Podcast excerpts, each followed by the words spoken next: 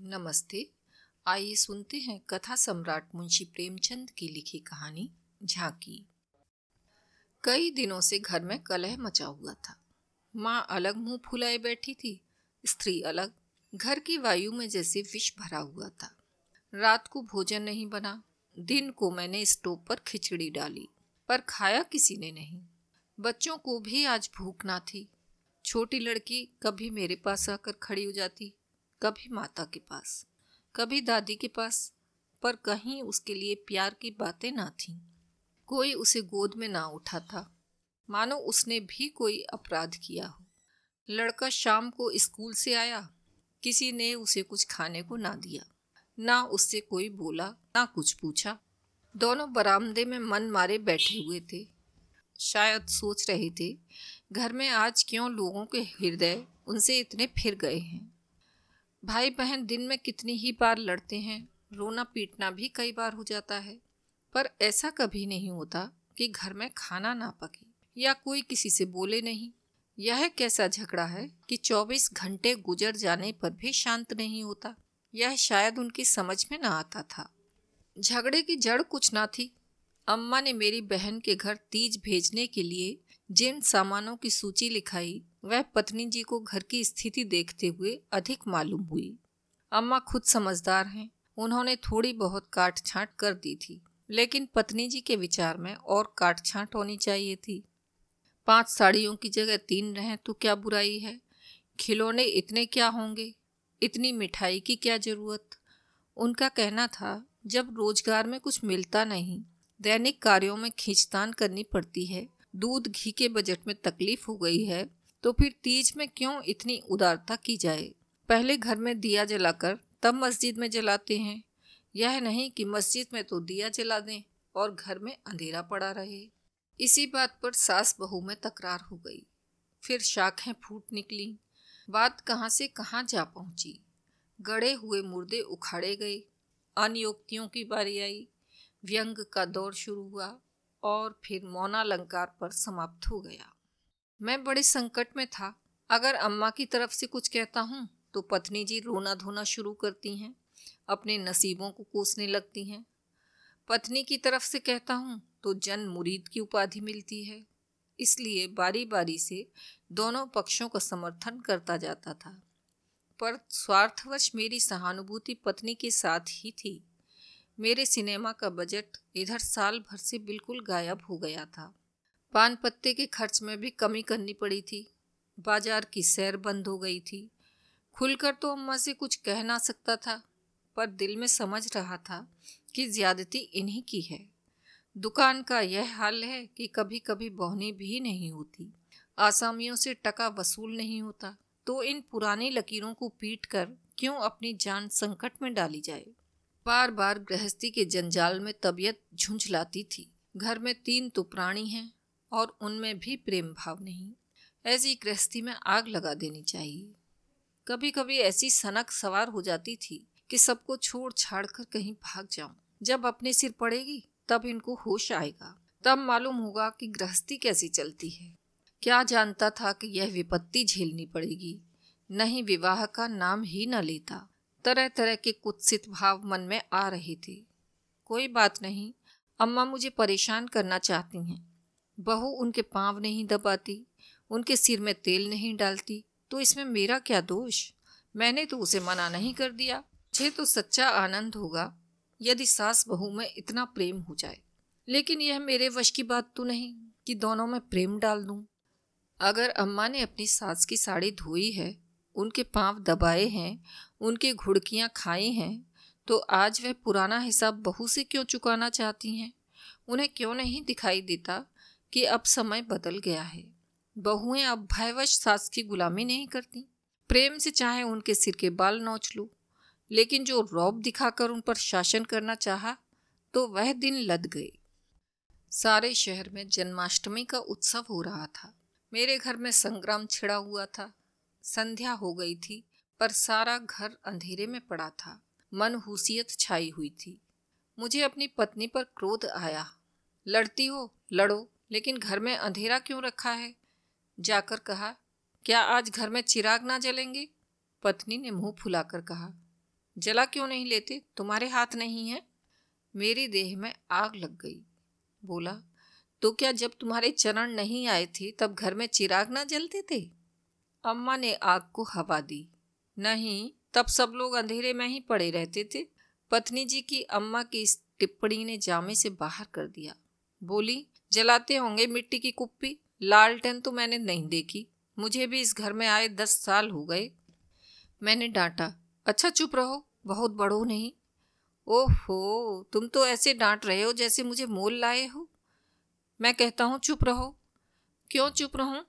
अगर एक कहोगे तो दो सुनोगे। इसी का नाम पतिव्रत है।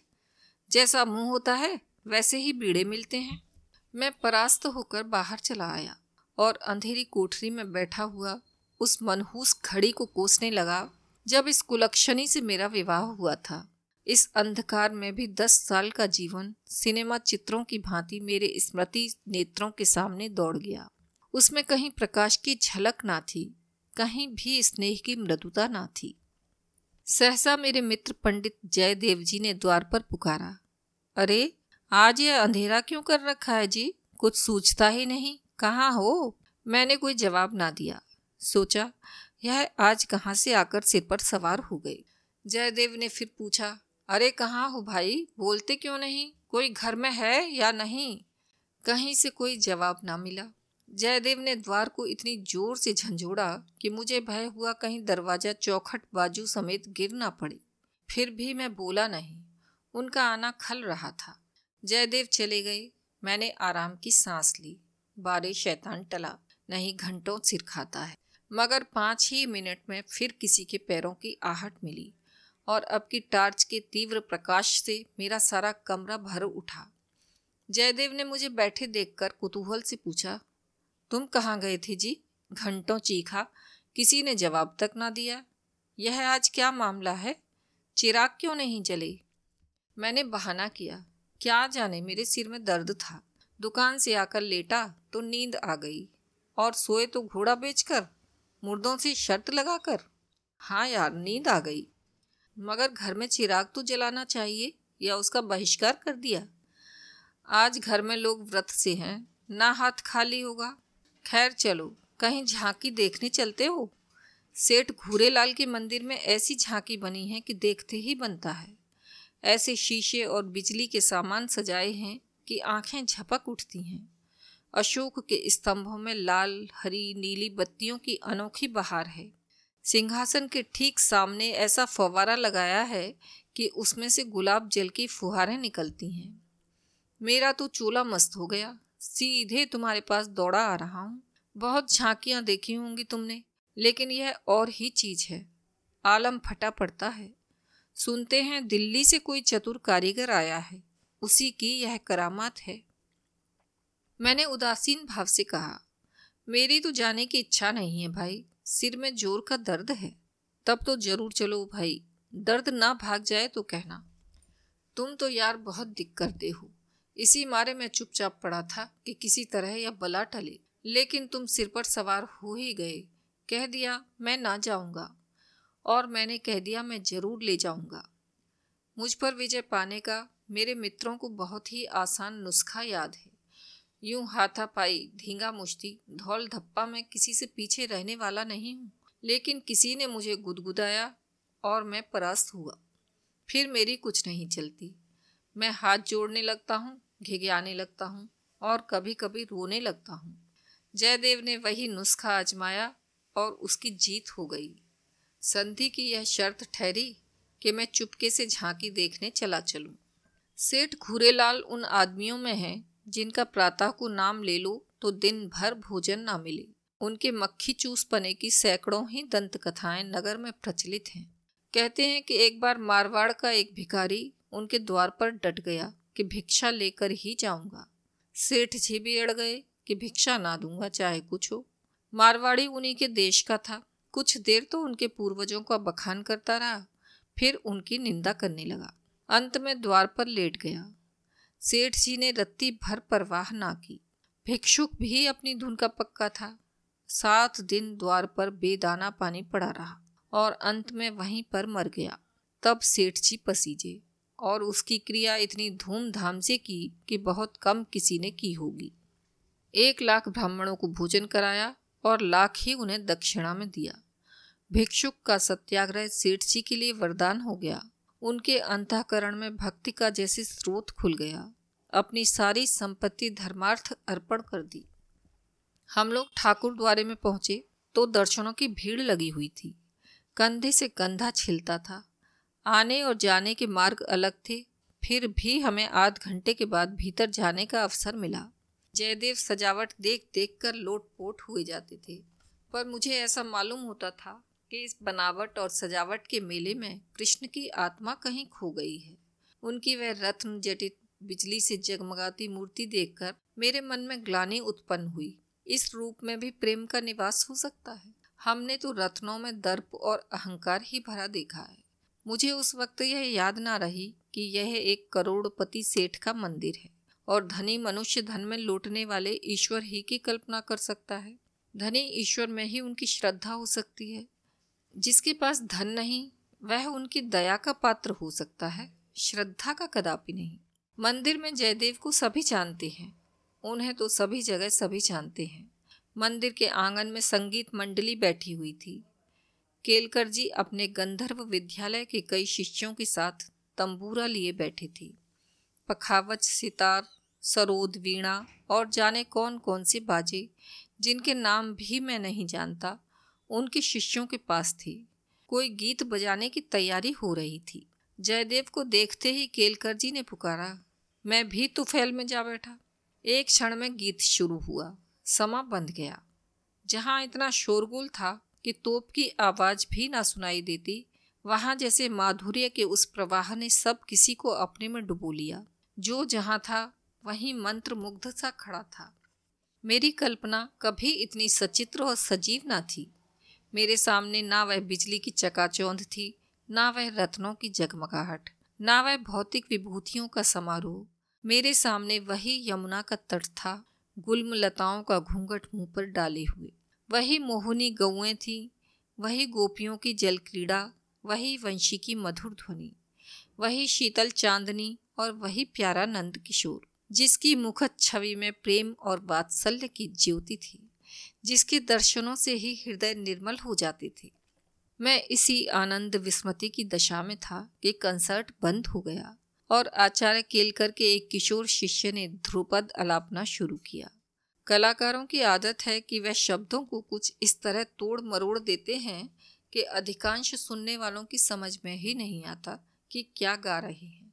इस गीत का एक शब्द भी मेरी समझ में ना आया। लेकिन कंठ स्वर में कुछ ऐसा मादकता भरा लालित्य था कि प्रत्येक स्वर मुझे रोमांचित कर देता था।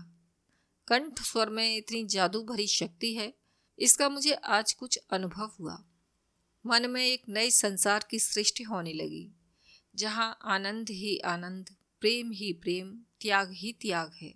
ऐसा जान पड़ा, दुख केवल चित्त की वृत्ति है, सत्य है केवल आनंद। एक स्वच्छ करुणा भरी कोमलता जैसे मन को मसोसने लगी। ऐसी भावना मन में उठी कि वहाँ जितने सज्जन बैठे हुए थे, सब मेरे अपने हैं, अभिन्न हैं। फिर अतीत के गर्भ में से मेरे भाई की स्मृति मूर्ति निकल आई। मेरा छोटा भाई बहुत दिन हुए मुझसे लड़कर घर की जमा जथा लेकर रंगून भाग गया था और वहीं उसका देहांत हो गया था। उसके पाश्विक व्यवहारों को याद करके मैं उन्मत्त हो उठता था। उसे जीता पा जाता तो शायद उसका खून पी जाता। पर इस समय उस स्मृति मूर्ति को देखकर मेरा मन जैसे मुखरित हो उठा। मैं उसे आलिंगन करने के लिए व्याकुल हो गया। उसने मेरे साथ, मेरी स्त्री के साथ, माता के साथ, मेरे बच्चों के साथ जो जो कटु नीच और घृणास्पद व्यवहार किए थे, वह सब मुझे भूल गए। मन में केवल यही भावना थी मेरा भैया कितना दुखी है। मुझे इस भाई के प्रति कभी इतनी ममता ना हुई थी। फिर तो मन की वह दशा हो गई, जिसे विफलता कह सकते हैं। शत्रु भाव जैसे मन से मिट गया हो। जिन जिन प्राणियों से मेरा बैर भाव था, जिनसे गाली गलौज, मारपीट, मुकदमेबाजी सब कुछ हो चुकी थी, वह सभी जैसे मेरे गले में लिपट लिपट कर हंस रहे थे। फिर विद्या, पत्नी की मूर्ति मेरे सामने आ खड़ी हुई। वह मूर्ति जिसे दस साल पहले मैंने देखा था। उन आँखों में वही विकल कंपन था, वही संदिग्ध विश्वास, कपूलों पर वही लज्जा लालिमा, जैसे प्रेम के सरोवर से निकला हुआ कोई कमल पुष्प हो। वही अनुराग, वही आवेश, वही उन्माद, वही याचना भरी उत्सुकता, जिससे मैंने उसे ना भूलने वाली रात को उसका स्वागत किया था। एक बार फिर मेरे हृदय में जाग उठी। मधुर स्मृतियों का जैसे स्रोत सा खुल गया।